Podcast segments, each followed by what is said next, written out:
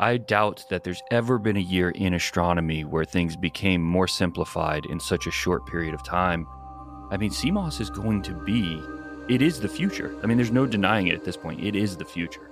I mean, ZWO, you know, you hear that name all the time now in amateur astronomy. They uh, they make the CMOS cameras, and um, they put out their own called the AS. You know, their cameras are called ASI cameras, and they make one called the ASI Air. And now they just released ASI Air Pro. But these things have taken off because people are driving their cameras and filter wheel and everything with this little box, this tiny little box that can just ride on top of the telescope. Hi, everybody. Welcome to 2020. I hope all of you had a great 2019 as well as a good holiday season. And in this episode, Dustin and I sat down to take a look back at the year 2019 and discuss the state of the hobby of amateur astronomy. 2019 has been a very good year for Space Junk Podcast, and we are looking forward to a great 2020. So, let's get started.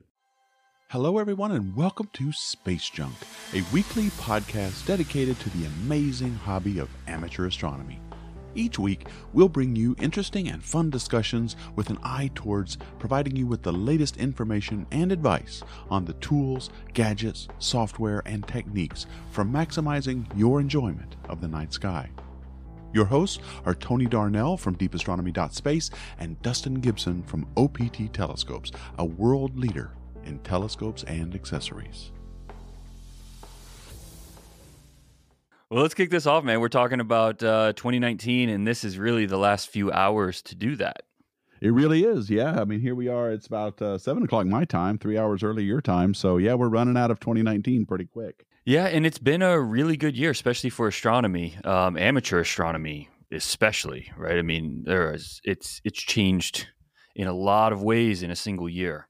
You mean the hobby or the equipment, or, you know, yeah, what do you mean yeah. by that? the equipment and just what's available a year later and what's becoming really you know popularized now is you know it's the rise of the raspberry pi right now you know the Yeah. raspberry pi 3 became a huge thing for amateur astronomy having to you know just have this $150 box that comes with software preloaded and you know a couple different companies have done it but instead of carrying a laptop into the field, you've got this little Raspberry Pi and it connects all your equipment and drives your mount and, you know, really does everything for you and eliminates a lot of the cable management and other issues.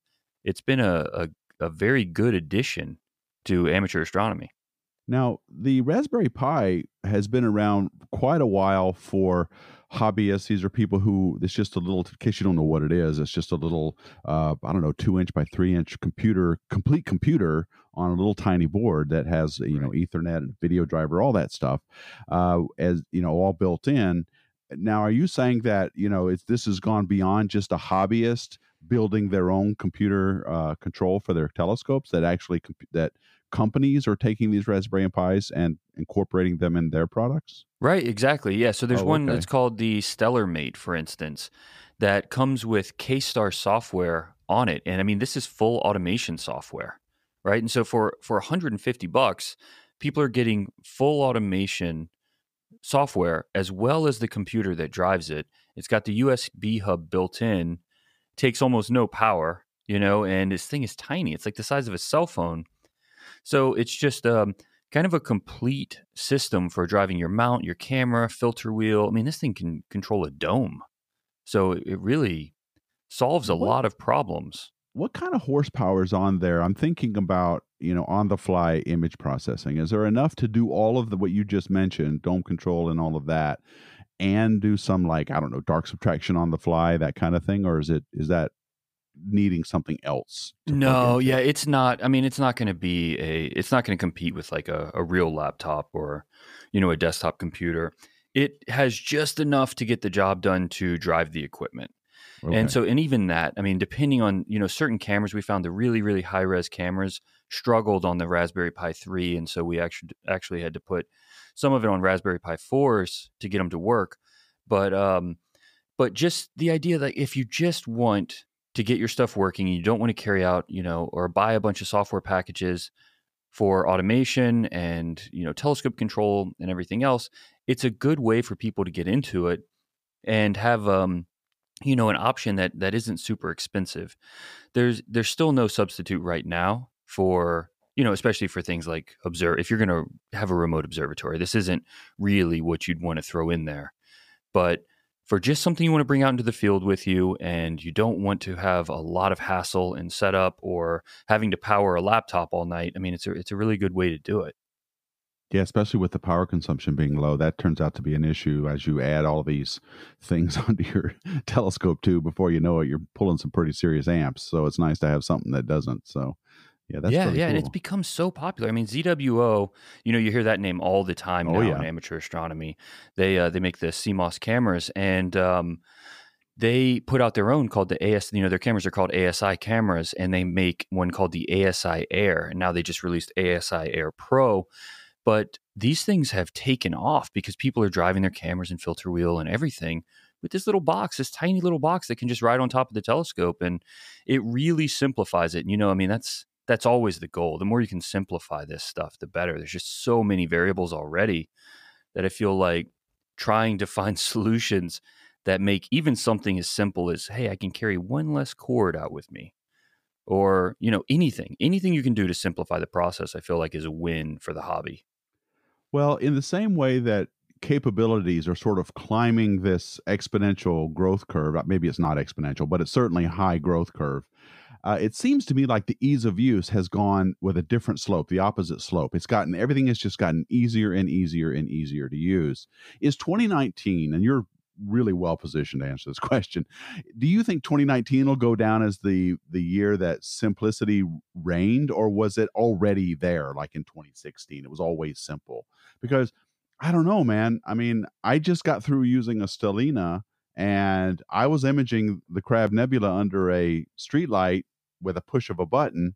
That seemed pretty darn easy. So, what what's your thoughts on that as far as You know, easy? that is that is the exact right example, in my opinion. This Stellina, those things are flying off the shelf. And um, you know, it's an all-in-one, as you know, Uh-huh. all-in-one package that does everything. I mean, you you don't have to know anything about it. You just it has one button on it.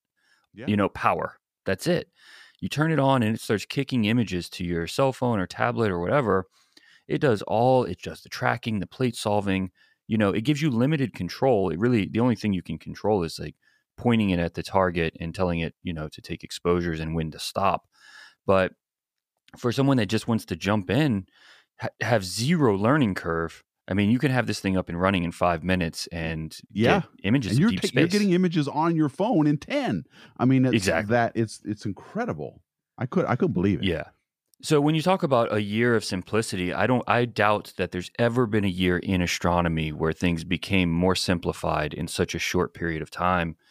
You know, I mean, look at all of the technology that progressed. I mean, the uh, Sony sensor that's in the new ZWO 6200 and the QHY 600.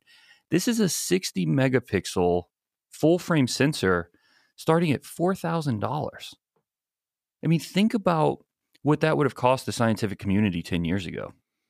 Yeah, yeah, 60 megapixel it would have been on Yeah. order of ten, hundreds of thousands if not more. Oh, yeah, you're on- going depending on the into- wavelengths. Yeah. You're you're asking the government for grants at that point to try to get something, you know, that's going to I mean it's going to be so tremendously expensive. And now it's it's a hobbyist camera. 60 megapixel. I mean, you better have a hell of a computer to store those files. Yeah. but but 60 megapixels it gives you versatility that's never really been available because now think about how, how many doors it opens you can shoot wide and crop which means you eliminate eliminate a lot of the issues that come with like seeing right? You eliminate some of the seeing issues not having to be at a super long focal length.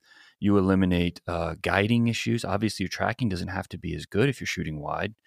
And you've got the resolution to crop in and still see multiple targets in a single image. It's it's really pretty incredible. And some of these cameras have they still have very high frame rates which means some of them you know especially this new QHY Pro 600 Pro has the fiber optic capability to transfer your data which means you can run these super high frame rates and i mean you could even shoot like planetary with this thing.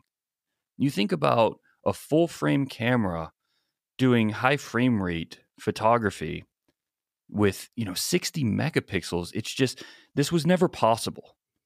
This kind of like i mean it really changes the way you approach the hobby because you don't have to spend fifteen, twenty thousand dollars to be competitive. Even if you're wanting to take, you know, some of the best images in the world, you can do it now for, you know, a very small fraction of that.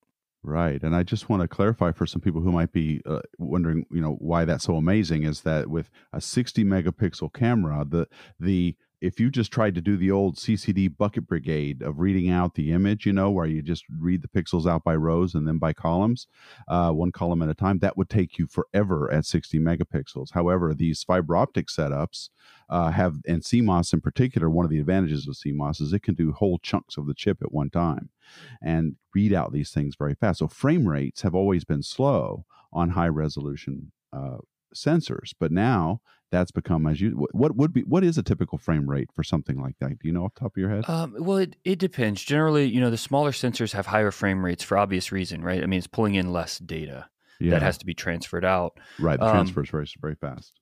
right.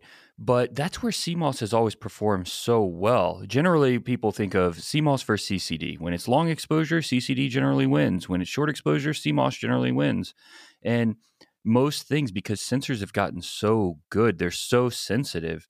Everything is kind of shifting to CMOS. I mean, a lot of the CCDs that were available are now no longer going to be available moving forward.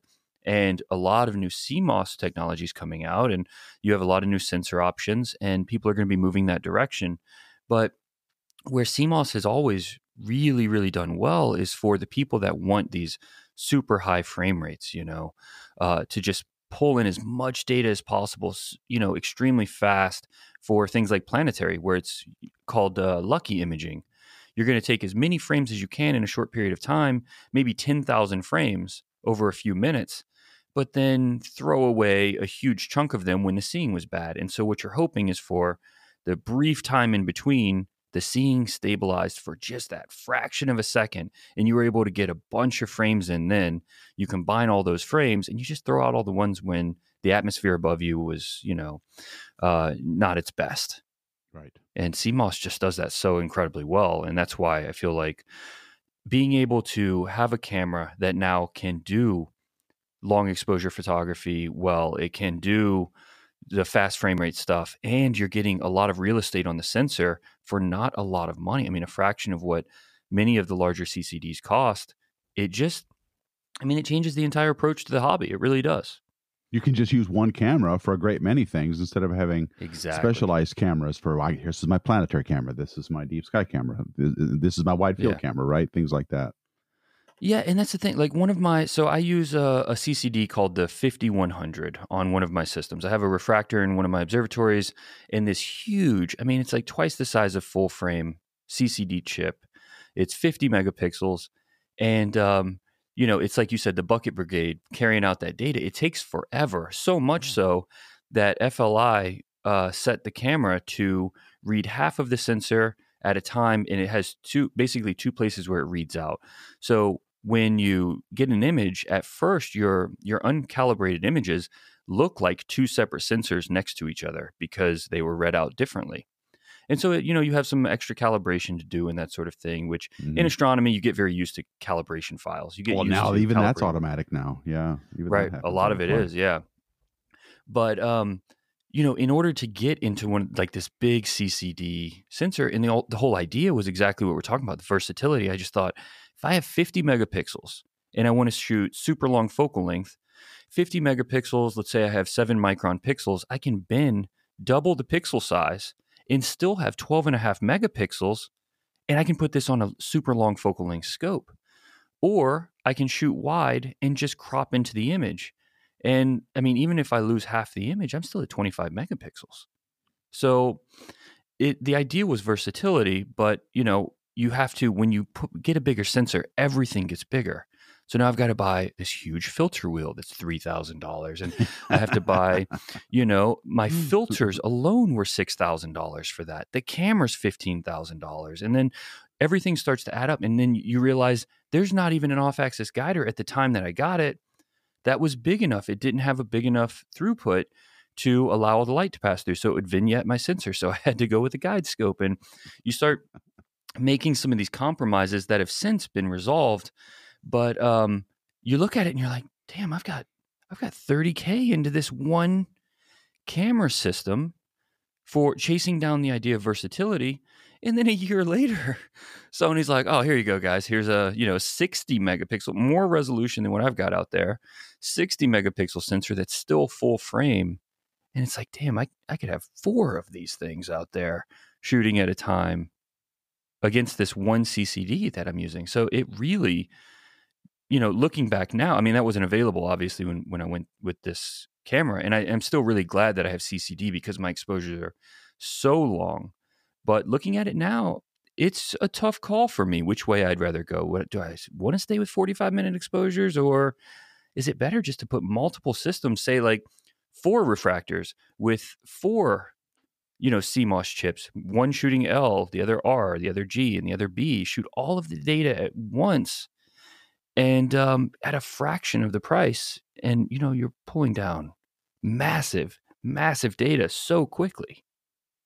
Yeah, I'm trying to think about what the disadvantage of that would be. I mean, you're looking at the same object. We already have really good registering software to put them together with the optical tubes would be different. So any aberrations in one would get passed on to the final image. But I'm trying to think what would be the downside to that. And I no, can't. I mean, a lot of people do it. Like, look at the Firefly the, system. Yeah, you can yeah. definitely do it.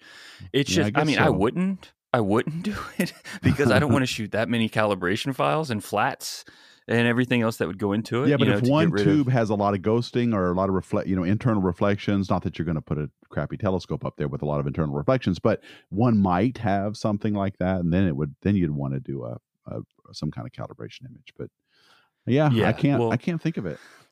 That's a really yeah, I mean, that would be an, I mean, it would be a, system. Oh yeah, for sure. You'd have to have a massive supercomputer out there to process. you know, you got seven of these things running, but it's um, you know, just the idea. I guess what I'm saying is like for the same money, I could see a lot of people going a direction like that now that there are options available. I still I have CCDs in all of my observatories currently, and I still really love CCD imaging because I really like long exposures. I like putting 30 minutes into an image and then seeing it pop up and it looks like a you know a f- finished image right out of the camera. It looks awesome you know yeah. and, and, i love that. And with cmos i just the, the images tend to get pretty noisy when you start pushing into those ranges 30 45 minutes or even an hour. And for me I, i'd still much rather do the long exposure than you know a thousand short exposures. But uh, or i say short shorter exposures. But um I could see that over the next few years, if it came this far in one year, then what does it look like next year and the year after? Yeah. I mean, CMOS is going to be, it is the future. I mean, there's no denying it at this point. It is the future. It's all its downfall's always been noise, but as you say, that's been improved quite a bit. Uh, and its strengths have always been readout speed uh, and um, uh, and the fact that you know the color is is sort of inherent in the chips anyway. So yeah yeah, yeah, I see what you mean. I, I, I, um, I think that the only I'm trying to think what I mean, this is a good question that I've I would ask you as an amateur uh, imager is what would be the advantage? Why do we need to take 45 minute exposures of anything anymore? That uh, of most of the deep sky objects, certainly all of the Messier objects are bright enough that you could get an outstanding image by taking I don't know a hundred uh, you know one minute exposures uh, over mm-hmm. over uh, you know one 45 minute or one 100 minute exposure by itself. Uh, the only time you'd want to do the longer exposure lengths that that I can think of is that you are approaching the magnitude limit of your scope. You're trying to see something so faint in your let's say you got a 20 inch telescope whatever it is that you really can't see it unless you unless you expose for 45 minutes. And then you'd be adding a whole lot of 45 minute exposures just to see the super faint object, whatever it might be, like a very distant galaxy or something.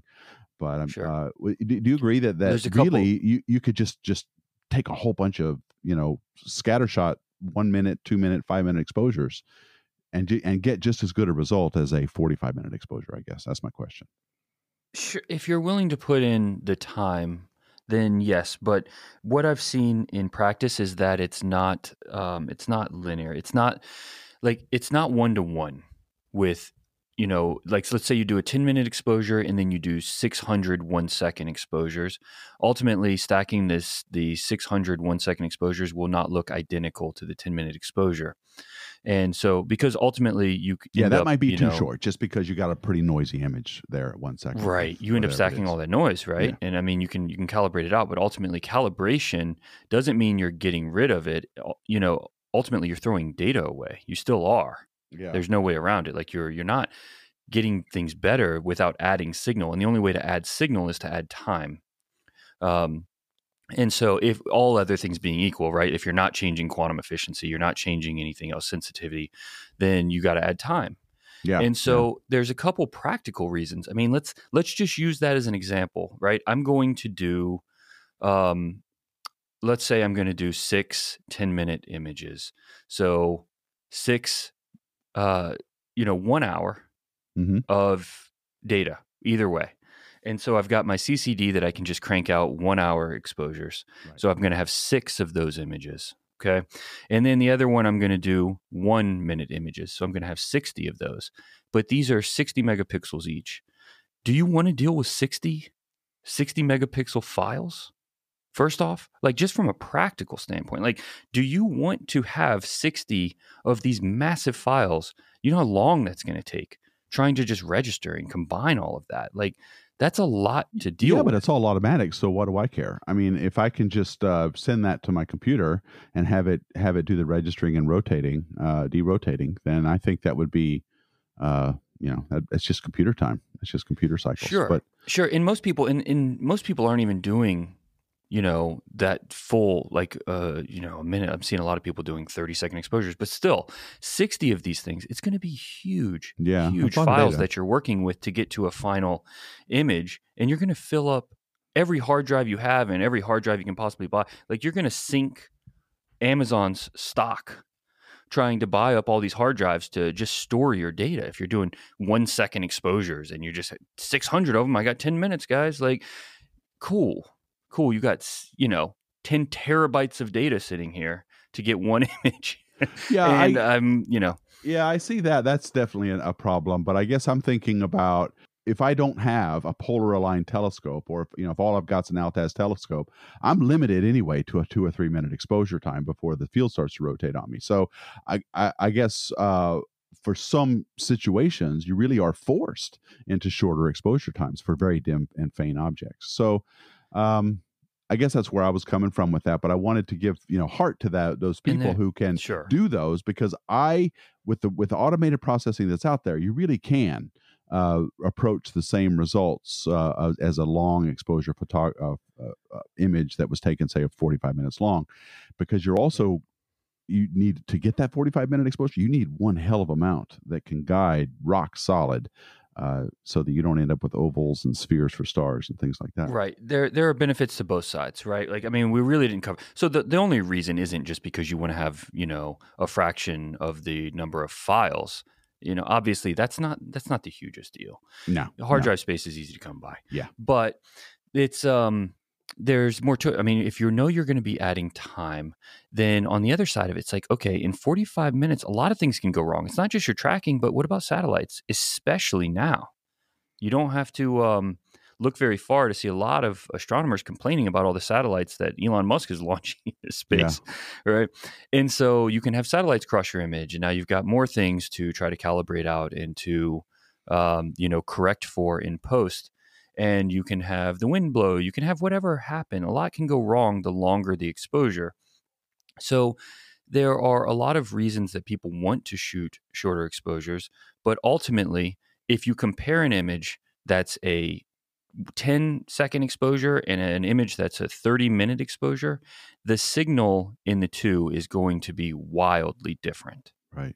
Right. Yeah, so that's and all so, you're comparing. That's true. Yeah, yeah. And so most of the time, like for me, part of the fun is seeing the images roll in. And it's just not that exciting for me to watch a one minute exposure roll in in comparison to a 45 minute exposure. You got to hold your you attention, know? right? yeah, that 45 minute exposure comes in and you're just like, holy shit. Where's, How is this possible? Look at what we're seeing. yeah. And then that one minute exposure comes in and you're like, damn, if maybe if I stretch it and use my imagination, you know, like It's kind of like if observing with an eyepiece, right? Right. if we just use our imagination, we can kind of see something. yeah. But no, it's it's both. And you can really you can get I mean there have been APODs taken with 1 minute exposures. Uh-huh. And that's true. Yeah. 1 minute exposure stack. People are just like, "Well, I'm just going to do a 100 of them." And by all means, if that's if that's your thing, go for it. You can definitely take some of the best images in the world that way. But for me, I'm still going to do the long exposures and just get all the signal I possibly can in each exposure. Well, what do you think? Of, so, what else? What else happened in 2019 that you liked for the hobby? Oh man, I mean, you know, here um here at HQ, right? We it's You really It's are. all You're like amateur astronomy HQ for sure at OPT. it, it, it's all we talk about all day, every day. And I feel like it has been such a whirlwind. It's been such a great year. I mean, everybody is just so amped all the time in this building because of all the things going on. And then even just the things we have going with the observatory project and future stars and Mhm. getting uh, telescopes in high schools. And then, you know, obviously this podcast, like we really started to get our momentum in this uh this year 2019 Oh yeah, this has been a great year for us. I've really enjoyed the the episodes we've had for sure. and just the people we've had here through the building because of the podcast and just um, you know all of the different projects going on you know our pro services division we've been talking to you know all of the you know the major universities and the projects they have going on and we've had you know several reps from nasa and jpl in the building all the time actually my team's going next week to see the um the mars rover at jpl before they send that thing to mars man. Yeah, they just did a test drive of that thing. It's awesome. it's Yeah. be amazing. Yeah, it's there for another week or so, and um, they're going to go check it out next week. But you know, it's just constantly stuff like that. I mean, it's the right time to be interested in space and just what's happening. It's so much going on all the time. Yeah, I mean, I've said so many times that it's it's become cliche, but it really is a golden age of of astronomy we live in now because of all, so many things that have converged, whether it's technologies or or uh, algorithms, uh, modeling that we are able to do com- with computing processes. I mean, what we know about the universe has just it's never been at this good ever. Um, not certainly not during Hubble's time. Uh, Percival Lowell, you know, uh, William Herschel, Isaac Newton, go all back as far as you want. It's never been this good. yeah, you were friends with all of them, right? Yeah, yeah, they were. Yeah, you were close. Yeah, yeah. Me and are- and, me and uh, uh, Herschel, we hung out together, and uh, Yeah, Isaac you called him Newton's- Newt. I, Yeah. Isaac Newton's a dick, though. I, I can't hang out with him. He's uh, Uh, he's what's not up, to my house. Yeah, what's up, Newt? yeah, I knew you What up, guys were man? boys. Yeah. you mad, bro? You mad? yeah, you can't get Newton and Einstein in the same room together. They will go at it. I mean, it is not yeah, cool. Yeah, yeah. So yeah, yeah, it's God, the jokes are so just just really- filthy nerdy, Well, man. You brought it up, man. I mean, you're, you're- Just I- you- disgusting. You, want to get nerd humor? I'm your guy. yeah, you are. You Yes. absolutely are.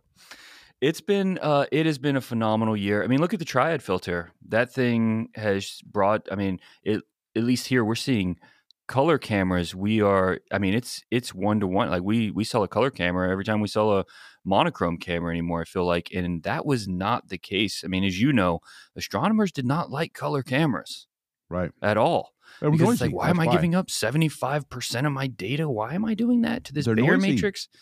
And- yeah, and they you- can be. And you and you can't get the you can't get uh, a good the quant between quantum efficiencies and calibration curves.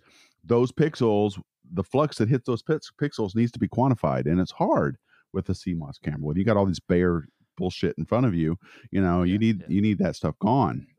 That's why. But now with the triad filter, people are just doing longer exposures. And, you know, you've got this four nanometer HA S203 and H beta sitting in front of it. And it's like, sure, you're giving up a lot of, you're giving up a lot of data. It's true because you still have a color camera, but your signal is so good that through the camera, now you're seeing nebulae in damn near real time.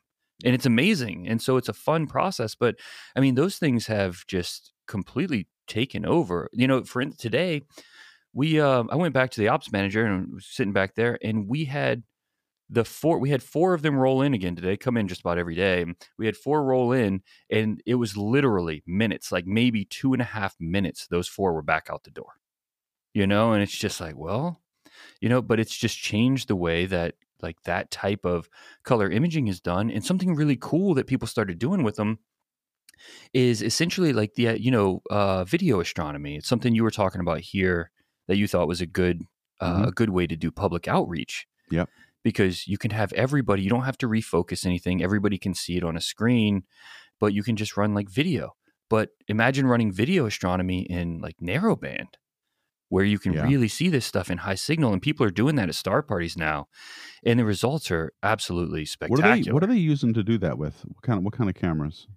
Uh, most people are buying either the Starlight Xpress or the Atik cameras um, because they they do you know um, stacking. So they'll do live stacking, Right. and so they just stack these images live in front of people, and you can just sit there and watch, kind of like what the Stellina does. Right. You watch the image just grow on the screen, and it's such an incredible process. Just every you know ten or twenty seconds, you see the image just building in front of you, and when you're talking about you know a nebula or or something like that or even you know the andromeda galaxy has enough uh, nebulosity in it that you know you can see that really well and being able to do that you know with any emission nebula is really a pretty phenomenal experience Yeah, yeah, it really is. And you know, while we're on the topic of these uh, filters, I got to say that you know, for me, 2019, what 2019 meant to me is that this was the year where I started to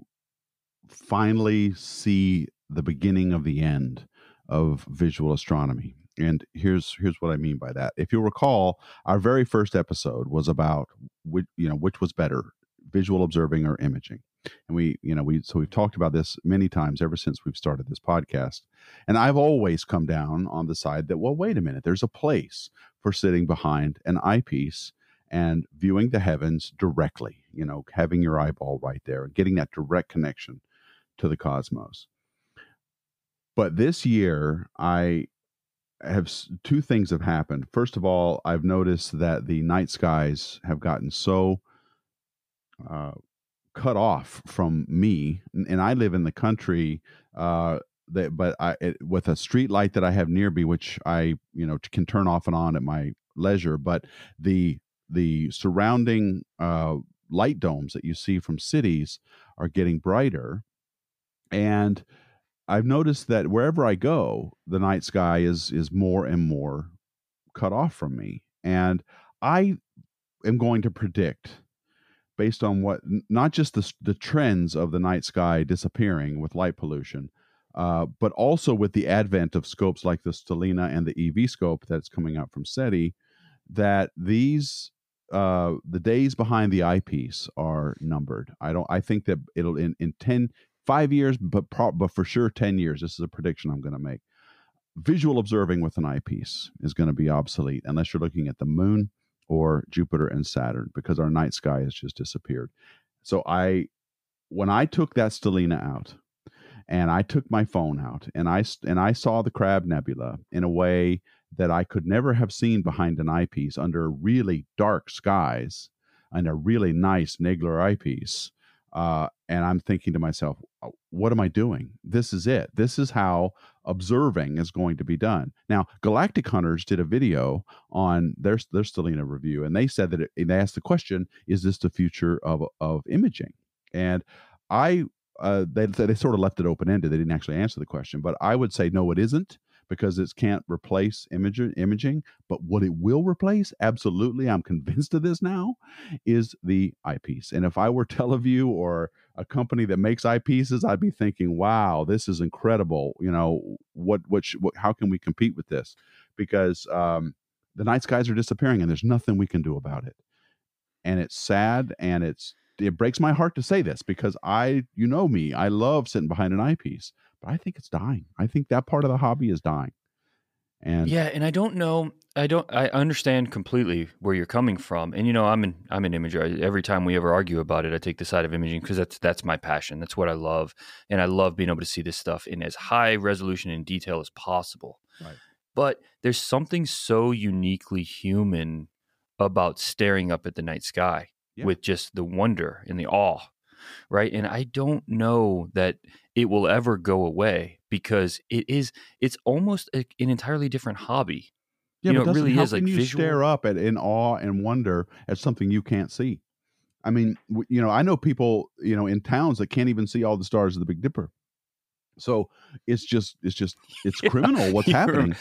You remember uh, Jeremiah on the podcast said, "Man, I'm in Tampa. I can barely see the full moon." yes, exactly. That's true. Yeah, And that was one of the best quotes. Yeah, and it's tra- um, it's it's tragic. It's sad that that's true. And what do you do about it? Well, what you do about it is these things you were just talking about. Triad filters are designed to block away all that all that crap so that you can see Yeah, those wavelengths that matter. And astronomers have been doing this since forever. But you know, so now what's going to be going through do it. people's head is why not just put a triad filter in front of an eyepiece? right? And, what's your answer to them? Ah, if you can, if you have a manual setting on the exposure of your eyeball, then you should. yep, you can't. You just there's just it's just Yeah. too faint. You can't. Your eye is not. What is your what is the pupil? What is the diameter of a fully dilated pupil? It's like an iris. I mean, it's like uh, what is it? A few millimeters, five or six millimeters. Um, Yeah, yeah, that's just not enough aperture. You're not going to get very many. I felt like you you were really you were really asking me that question like that's something that I knew. No, I was being rhetorical. oh no, I got you here, man. I, I know this one. Yeah, no, Um, no, I was being rhetorical. I mean, it, Yeah. you, just, you know, it's. it- I, I, I think it's about five. I think it's about a half a centimeter if you've got really big eyes. So I, I Yeah. don't know. It's not a lot, right? Your exposures are limited. So in your eyeball, your exposure is a sixtieth of a second, roughly. And you know, you think about it, it's like if you could adjust that and you could do a one or a five or 10 second exposure with your eye, then yeah, I mean, you could definitely use a filter and you could block out more of the things you don't want uh, and see more of the things you do. You could increase that signal. But because we can't, filtration doesn't work the same way that it does vis- uh, with sensors as it does visually. Yeah. And it's unfortunate because there's something so amazing about being out under a night sky with a telescope and seeing this stuff, especially for the first time. The good news is the really bright things are the things that are most amazing to look at. So you've always got the moon. You're going to be able to see that no matter where you I mean, you can see that from downtown New York City. Yep. You've got the planets. Those are plenty bright enough from anywhere. Yep. And so you can see Saturn, you can see Jupiter, you know, you can see Venus and Mars, you can see that stuff. True. But what you're giving up is the the detail that you're going to see in M51, you know, the Whirlpool galaxy right. or Andromeda. You're giving that up. It's it's already a faint fuzzy, but now when you get into these light polluted skies, it's just kind of you can see a little bit of light and not a whole lot else from a really light polluted sky, and that's that's uh that's a bummer because that stuff is you know knowing what it is you're seeing, seeing a galaxy that's two and a half million light years away through an eyepiece is is a pretty special experience. Oh yeah, and I remember I, I'm the kind of guy that has always, when I used an eyepiece, I've always been a sort of you know a hunt and peck kind of guy. I would get my, I would sort of align the telescope tubes cor- sort of where I want it to be, and then I would do these systematic scans through the eyepiece to find it. I did that in, in your driveway when you set up that 20 inch. We didn't have the clock drive plugged in, and I was just Yeah. looking for the Ring Nebula, and boom, that's how I found it. Uh, there's a thrill every single time when that when that object zooms past the field of view. go, Oh, there it is, and and then you just go back and center it again. I love that uh, feeling, but I Yeah. I gotta say, I think those days are going away. They're they're going the way of film. I, have, I have to say it. I just don't see it Right. getting any better. And yes, Well, of and course, you, in the desert, everybody can do what they want. But how many of us live out there? Almost nobody. That's why there's clear skies. So you know, or dark skies. And so I don't know. I'm very pessimistic about the future of visual astronomy now. That's what 2019 has done to me. Uh, That's what 2019 did for me. that's right. Well, it, that was a big milestone. I mean, it, in in in one sense, it's negative because of why I feel this way. But on the other end, I'm very there are there. Here's what I'm excited about in 2020. I'm excited about you know maybe if it's not the Stellina per se, it's telescopes like it. Right now, it's the iPhone of this kind of telescope, where you know it's very at the high end of a lot of people's um, a lot of people's budget. So I doubt there'll be you know a lot of you know beginners buying it. But if as that price goes down and scopes like the eVscope, which I have yet to see, but I'm excited for. I got to Uh, check it out here. Yeah, we had one in the parking lot here. What did you think of it? Was that It's incredible. yeah? It's incredible. So it's got promise, yeah, right? Definitely, definitely. But I mean, even the um the Stellina. I mean, you look at it; it's four thousand dollars, right? Thirty nine ninety nine. You think about it. What did you buy for four thousand dollars? Well, you got your scope, you got your derotation, you got your mount, you got your tripod, you got your camera, Do you control. got everything. yeah. Yeah, Well, you that's got what I said in my video about it. software. I said all You of that in my video. I said if you if you by the time you add all of that up, you know, if, if the things that you're going to buy individually, you've spent pretty close to to four to four K. Um, Right. But uh, it's not. There's still a. I, I don't know why, but I experienced when I posted that video in the comment section, there was a lot of blowback, a lot of pushback on that. Oh man, Uh, yeah. You want to get some got hate. angry, and I don't post understand why. something about Stellina. Yeah, the very first post I did about it, man, it was I couldn't believe the comments. You you'd have thought like I kicked somebody's dog, man. I mean- yes, yeah. It's like what the hell? Yeah. I couldn't. oh, like and then it wasn't even just the comment section. People were taking the time to hit me with an unlimited number of actualies and sending me these direct messages that were just like, "Are you really looking to destroy astronomy? This thing is never going to replace imagers." And I was just like, "Man, this is you think I made this product? Like first off, like we are trying to supply the things that people want and that will drive interest in the hobby and help people be successful in the hobby and just get people excited about their universe around them. Like that's it. It's there's no bias here. I, if you love setting up your system and you want all of the individual componentry, by all means, so do I. That's what I do too. Yeah. But if you're just going on a camping trip with your family, or you just want to have your kids run something that literally there's no learning curve to, or yourself, this is the right scope.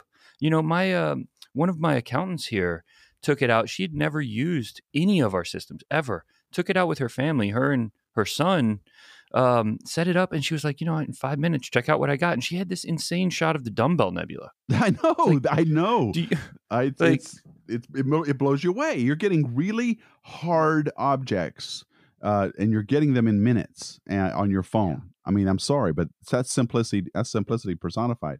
And and how is that a bad thing? That's what I, I- don't yeah, understand. Why I- is that upsetting to people? it's and it's weird, isn't it? I mean, But I was people will a- find a reason to argue for anything. They're like, "Well, I don't like cars that don't crank from the front because it's just better exercise to crank that son I know. up." Yeah. You know, well, I like- del- I deleted. I, I left most of my comments up that were negative, but I, I get rid of the rude ones. But I I uh I, you know I kept most of them up. I tried to respond. I'm still responding to a lot of them now, actually. But yeah, I- what I don't get is the anger. I don't get that. It's like you know people are just in, in all caps. Do not buy this. You know, and it's like yeah. I don't I don't get this. Um, why are you Yeah. so angry? So It's uh, people get pissed, it's it's so good. But man, I, you know, you get a lot of that anyway in social media. I'd say that ninety nine percent of the people that uh, that I talk to on Facebook and Instagram, you know, that that stuff gets shared across a lot of different channels, and and so th- I end up getting a lot of messages on there. But um, almost all of it is just really and there, it start it sparks a lot of friendships because you know, almost every post I do, I, post something that uh, is meaningful to me about the image and something that it made me yeah, think yeah, you're in- about. it's really worth subscribing, guys. If no, if you're listening and not, you need to follow him. It's good stuff. It's Gibson Picks, right? We should just give it a yeah. Gibbs, Gibson picks, yeah, and uh, you know, so it it sparks a lot of thought provoking conversations with smart people. You know, most everybody listening to this podcast right now. That's that's what I love about astronomy is it just draws you know intellectuals to this. You know, it, you're not going to get into it if you're not thinking, and I love talking to people like that. So it's it's something that's really great because it draws people together and allows for those kind of conversations, which I feel like there aren't enough of in the world. But it does also prompt a lot of actualies. And so, for instance, I just made a post.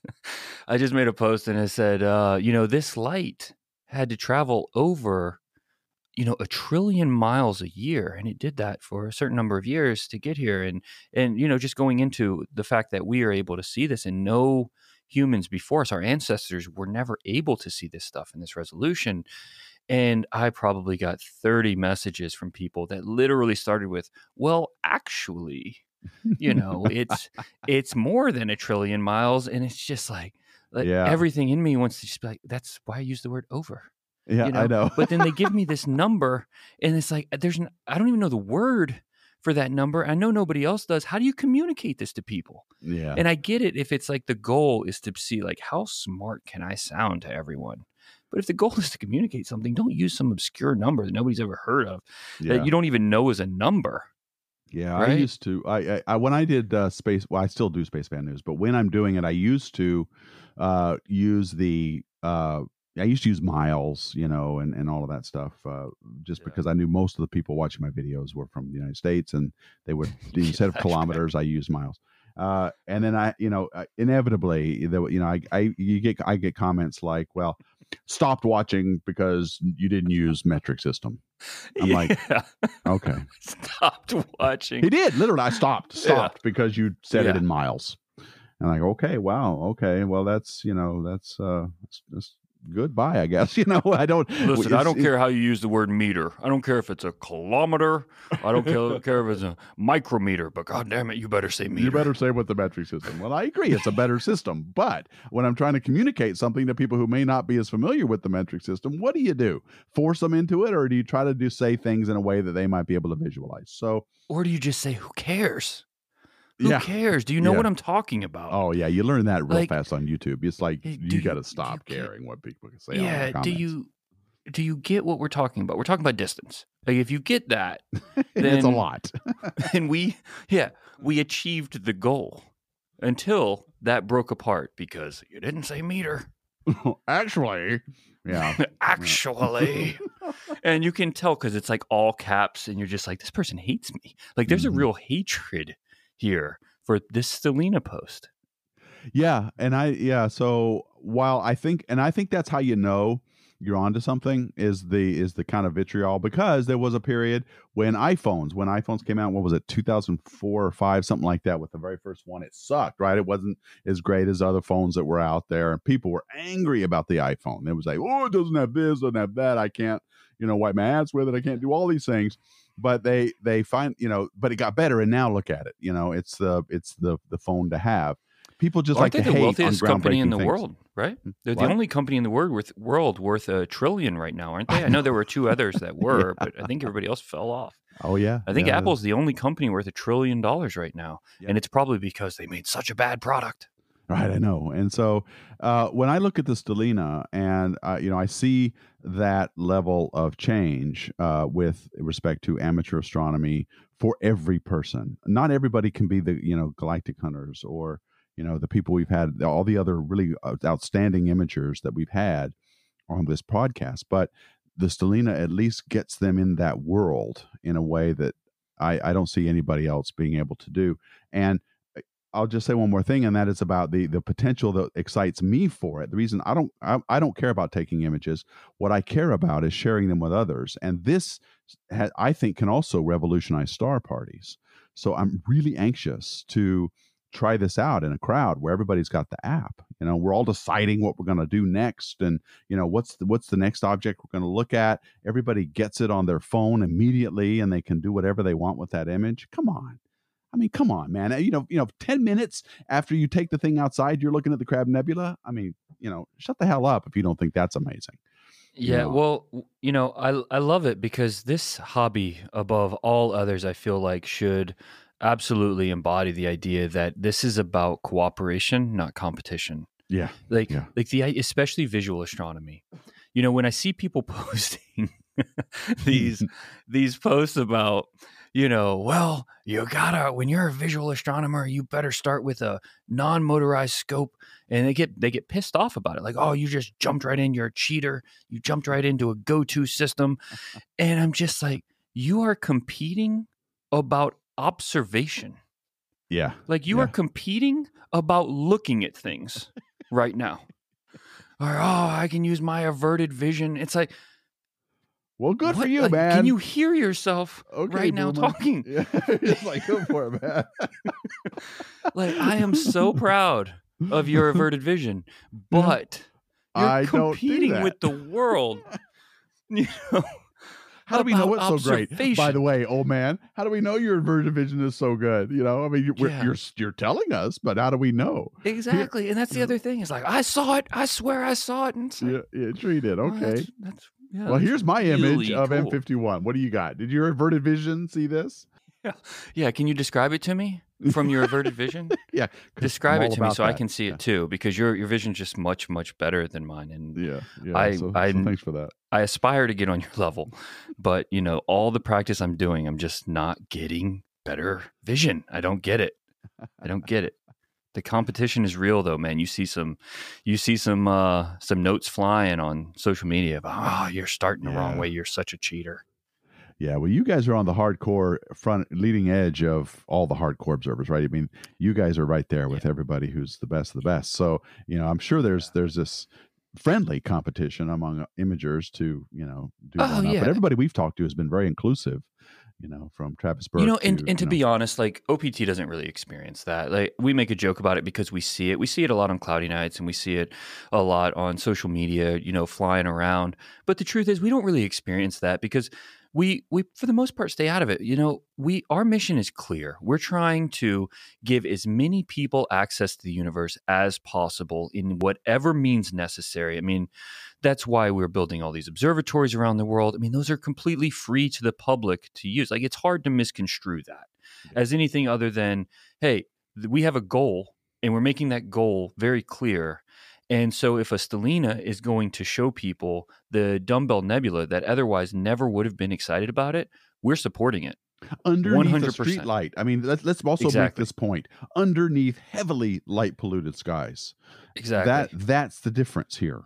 Um, And that, that, so- that changes it all.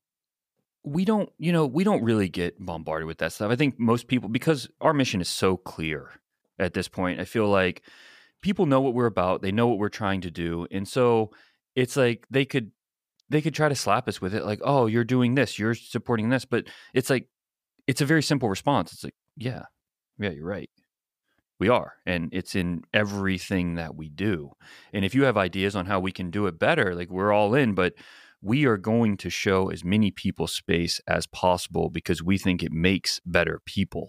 Well, Dustin, okay, so we're getting close to the end of the podcast here, but before I leave this topic of 2019, what is your view of the state of the industry right now? The state of the both amateur and maybe the pro sector too, and maybe uh, as it was in 2019 and as you see it going forward in 2020. Yeah, so um, we're we're pretty uniquely situated to be able to get like kind of a bird's eye view on on both sides of it and see how you know we have over hundred different vendors and we we deal with pretty much everybody everybody on both sides.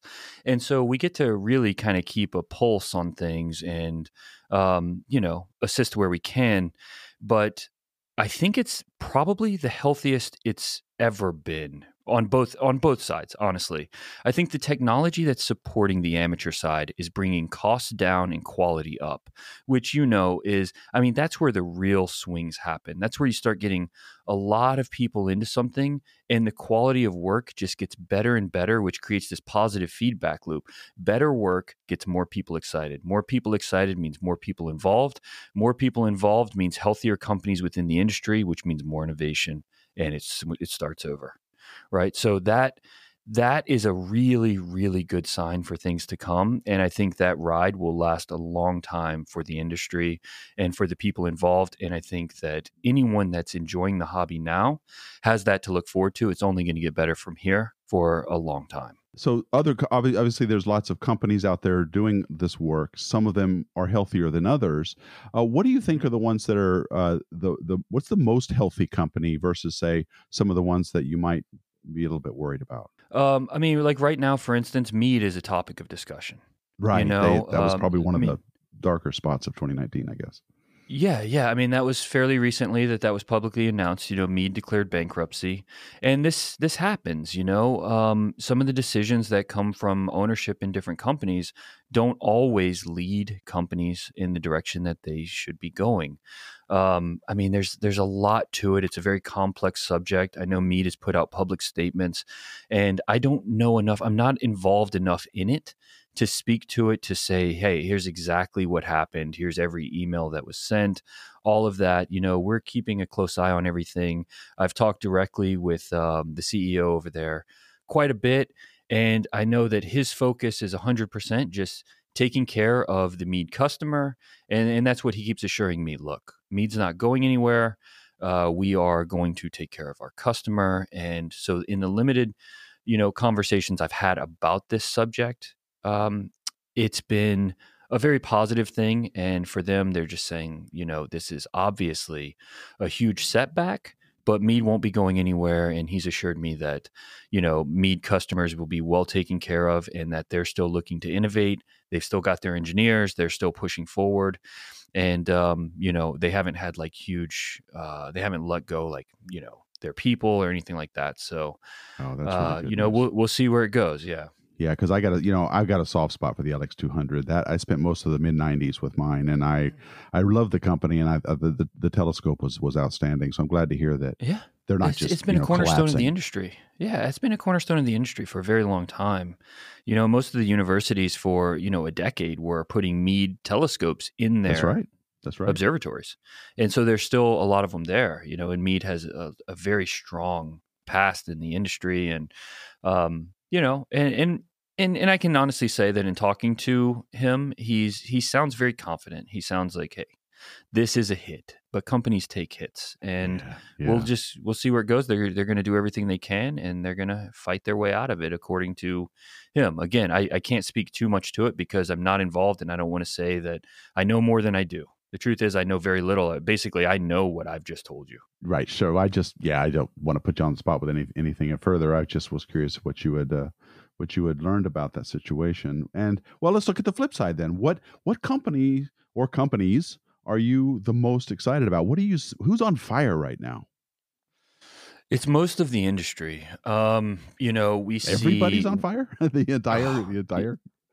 Yeah, yeah. You should um, you should see the halls here at OPT. You know, from from opening hours until everybody leaves for the day. It's just it's like Wall Street. You know, everybody just running around, catching up. You know, we've we've got uh, um, thousands and thousands of additional boxes going out. You know, last year was the biggest year ever. And this year was several thousand more boxes went out than last year.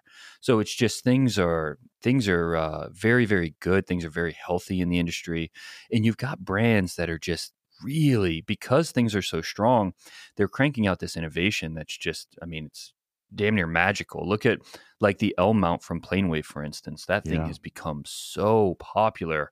It's direct drive. Um, you know, it's relatively small. I mean, for an observatory mount, this thing is just incredible, and and they fly. Like these kind of products fly because people crave that innovation. They want something new. They want something that is really that top end, and you've got companies doing that. And then on the other side of it, you've got companies like ZWO and QHY and Atik and, and others that are putting out cameras that 10 years ago couldn't have existed and doing it for prices that people can afford to get into and really put out insane work. So it's just a good thing. And then on the other side of it, you've got the professionals who, you know, we've talked about this before, but a lot of uh, professional budgets, when they start putting together some of these mega observatory projects, the giant Magellan telescope was what, a billion dollars plus. You know, we're having a lot of the universities contact us and so they'll tell us instead, you know, hey, we've got a $20 million budget for this project, but we want to use everything that's, we want to use COTS products. We want to use consumer off the shelf products for this because we're going to do wide field surveys. And instead of building one big telescope, we're going to build a hundred and we're going to link them with this supercomputer we built. And, you know, we're going to pull all that data in and process it. And we're going to get everything we need using a hundred telescopes as if they were one. Yeah. And it's really, it's really amazing that things are able to be done that now not because not just because the cameras and the mounts and the telescopes have gotten so good but that the computers are able to do it now all of these all of this equipment all of these innovations from computing power to data transfer speeds to uh, you know processing power on cameras uh, and telescopes, and was as well as detector technology. All of this stuff has trickled down over the years from the professional sector to the point where I think this is why amateur the whole amateur astronomy market is exploding is that these people are doing these things now because they can. For the first time in history we can measure drops in a brightness of a star on the order of less than a percent in from the ground. And that's because of these innovations that have happened from infrared and uh, optical technologies that have come from the professional realm for the past 20 years. And it's finally coming down here to amateur astronomy. So and, and, universities are teaching this stuff in their classrooms because they can. They can actually assign a lab that says, go out and tell me and, and calculate the size of the exoplanets around TRAPPIST 1. And they go out and that's an exercise in their lab. They can, can do that. So, mm-hmm. um, this stuff is really complicated things have come down to the just every person and which right. brings us to this golden age business because we can all it just it makes now. everything possible it makes so That's many right. more things possible too i mean you know from from your time uh, in the professional space going after government money is hard it's a yeah. real challenge and it's not always guaranteed you know you the more you're going after the less likely it becomes and so when you were used to having to ask for 200 million and now all of a sudden your next project you are asking for 20 million the chances of it being a success of actually getting the money go up exponentially. Mm. And so people are just getting projects left and right. And uh, it's a really good thing for the industry. It's a really good thing for science. And I think it's a really good thing for STEM because the more this stuff that goes out, the, the more likely it is that there's going to be something that catches somebody's interest or allows them to, to participate with citizen science. And that's all it takes is, is one moment, as we, we've discussed many, many times all it takes is one moment to to grab somebody's attention and to help them realize that this is now a very big part of their life. Astronomy grabs hold of you and just hangs on to you. That's right. That's right. So here's, you know, with the ending of 2019, here's looking forward to a, an amazing new decade full of uh, discovery and, uh, and exploration that I think is going to nobody can can properly predict. so right. I don't know, Dustin. I, I just want to say on a personal level, man, I've, I've uh, this has been a great year uh, for me. I've enjoyed working with you. We've done some really fun things from going to New York to uh, going out to OPT, doing this podcast together, man. It's been a real adventure, and I'm looking forward to 2020 as well. Oh yeah, it's been an absolute pleasure, man, and it, it's good having you on the OP team. And uh, I'm sure there are many more Scotch nights to come. And 2020 is going to be a great year, man. Yeah, I hope so. All right, buddy. Well, listen, man. Happy New Year, and uh, we'll look forward to talking soon. Hey, happy New Year. All right. Well, on behalf of Dustin Gibson, I want to thank everybody so much for listening. I hope you guys have a great 2020 coming up, and I want to wish everybody a happy New Year. And as always, keep looking up.